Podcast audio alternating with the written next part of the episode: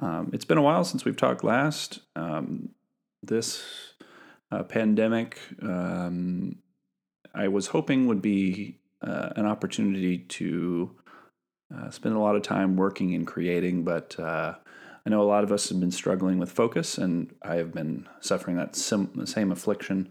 Um, and I've just not been as productive as I'd hope I'd be. But um, I'm very excited about this episode, and I'm very excited that there's another one that I'm almost done with that will quickly follow this one. So uh, hopefully, you're going to have quite a bit of content in the next few weeks, and I'm excited for that.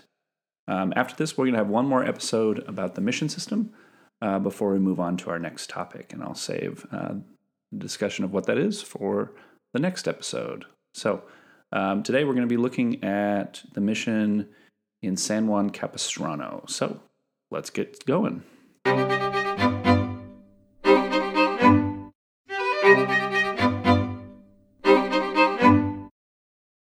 This time we're going to travel to Southern California.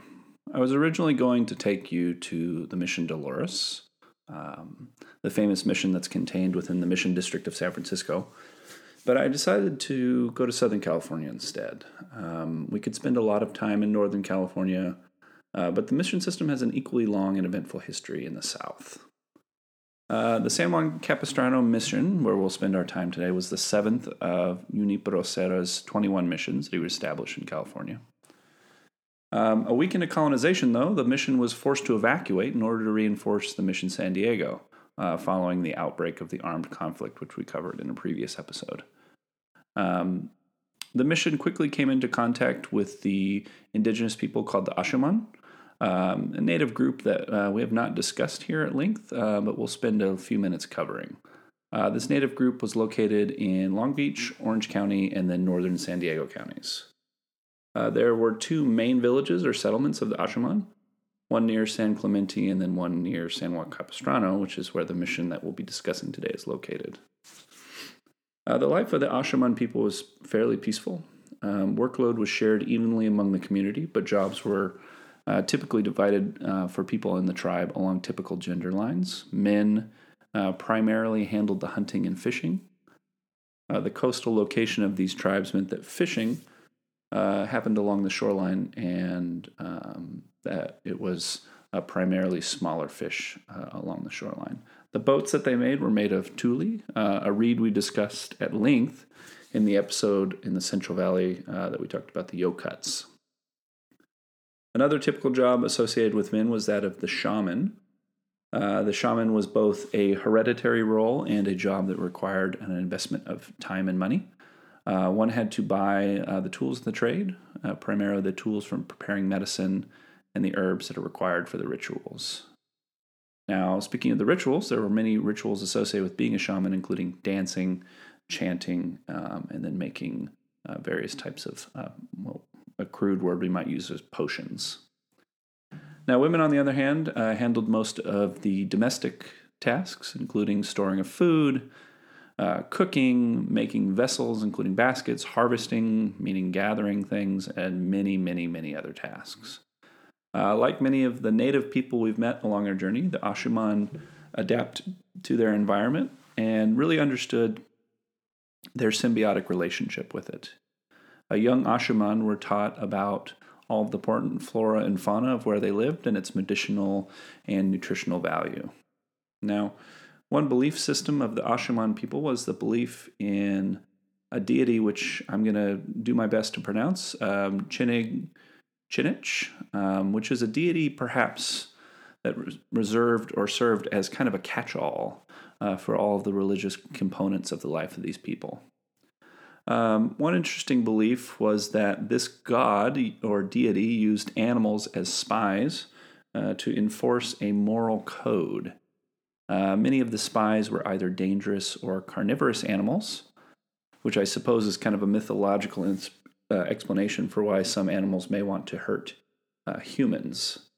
Um, and this kind of reminds me of this uh, belief system. Um, that I found when reading a, a book by an economist named Russ Roberts called How Adam Smith Can Change Your Life. And it's this idea of an impartial observer.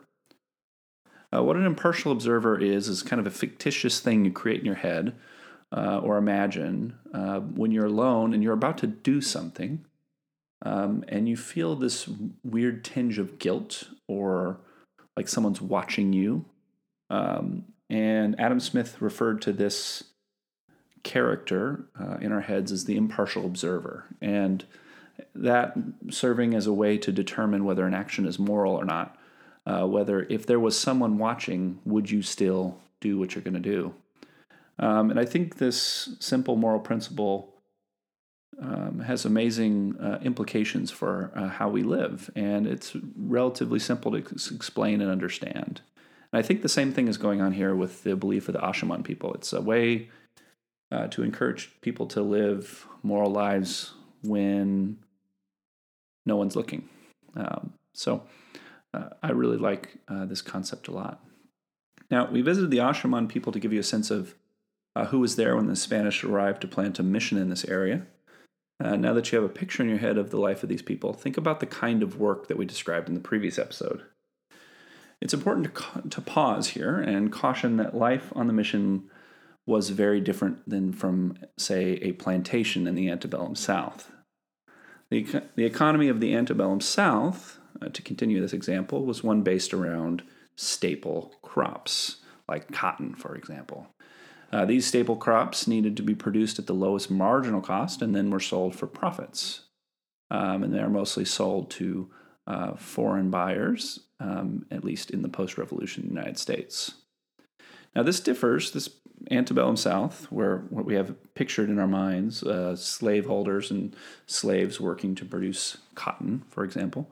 Uh, this differs dramatically from the economy of a mission um, which is which was much more related to subsistence or sustenance.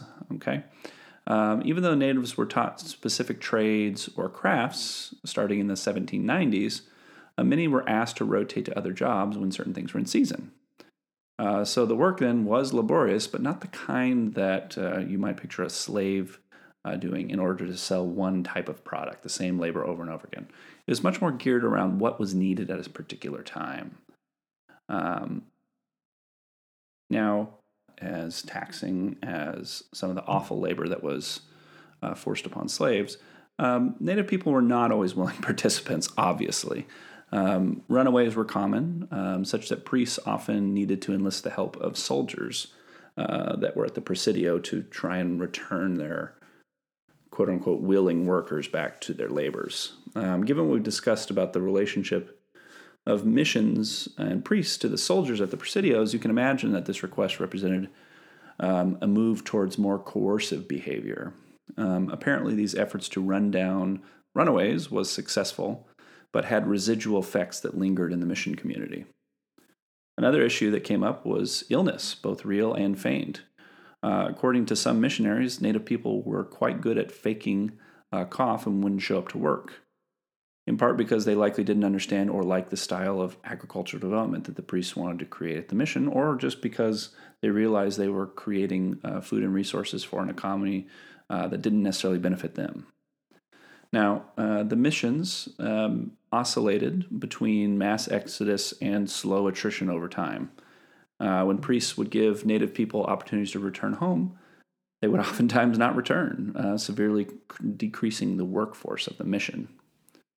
Now, interestingly, this is something I discovered in my research. Uh, many natives did not delineate between their work at the mission and the work of their more typical lives, um, oftentimes doing both at the same time. For example, while a native was working the fields, she might also be gathering roots while she completed her duties assigned by the priest. In spite of uh, splitting time while working the fields, natives were quite adept at the tasks, such that the Spanish colonies did not um, need external supplements of resources uh, from uh, Mexico or New Mexico. Um, and they were pretty self reliant. Now, uh, we've not spent much time discussing labor in the Presidios. From what we understand, uh, the Presidios were nowhere near, uh, had nowhere near the economic need uh, that missions had. Nonetheless, Presidios still had a fair amount of labor that needed to get done. Apparently, the soldiers stationed at the Presidios uh, believed that the labor to maintain them was beneath them, um, and complained about the pay to work ratio, uh, that they were being paid low wages to do things that were uh, beyond their duties. Um, Native people were often recruited for labor projects on the Presidios as well. But let's get back to San Juan Capistrano. Um, after 1812, like we said before, uh, the mission went into decline. In fact, in the year of 1812, uh, that December specifically, there was an earthquake that caused the roof of the main stone church uh, to collapse, which is fairly reminiscent of what happened in Carmel. Uh, following Mexican independence in 1821, the mission was eventually sold in 1845 to John Forrester. Uh, the mission remained a private ranch for the next 20 years until the missions were returned to the Catholic Church in 1865 by, in fact, Abraham Lincoln. Uh, in fact, one of the last things that Lincoln signed before a bullet took him from the world was a document that brought missions back into the guardianship of the Catholic Church. Uh, mission uh, Lincoln signed this document on March 18, 1865. This document upheld a decision by the Land Commission and a petition by a Catholic bishop, a petition that was nearly 15 years old at this point, um, to return the missions to the Catholic Church's control. According to the Catholic Church, uh, the lands had been illegally sold by the Mexican government. Um, the current owner of the mission at San Juan Capistrano was, again, John Forrester, who was actually an Englishman uh, born in Liverpool, um, home of the best football team in the United Kingdom.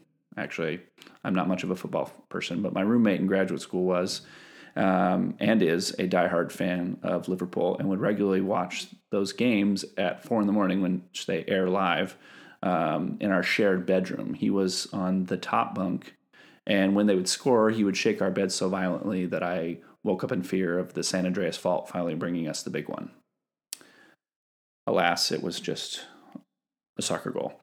Uh, in any case, Forrester came to Mexico to work for a family member and eventually made his way to California when he was around 30. Uh, John Forrester would eventually become one of the largest landowners in California. And I want to save uh, Forrester's full story for a later episode because he has such a wild and interesting story that deserves an episode of its own. Just like the Carmel mission in the late 19th and early 20th centuries, uh, preservationists and concerned citizens expressed interest in preserving the mission and bringing the worn down features back to its original glory. Now, um, I, there's much more I could uh, talk about in regards to the mission, but for now, I would encourage you to visit the mission if you're in the San Clemente area or on your way uh, to or from San Diego. Uh, and that will do it for today's episode. Uh, next week, we'll have one more mission that we're going to visit before we move on to our next topic. Um, I know that these uh, episodes are brief and the topics that I'm covering could have it, their own podcast. But again, and I say this um, over and over again, um, the point of this podcast is to give you a broad overview of California history, covering different topics to give you uh, kind of a generalist grasp of uh, what makes what made what made California what it is today.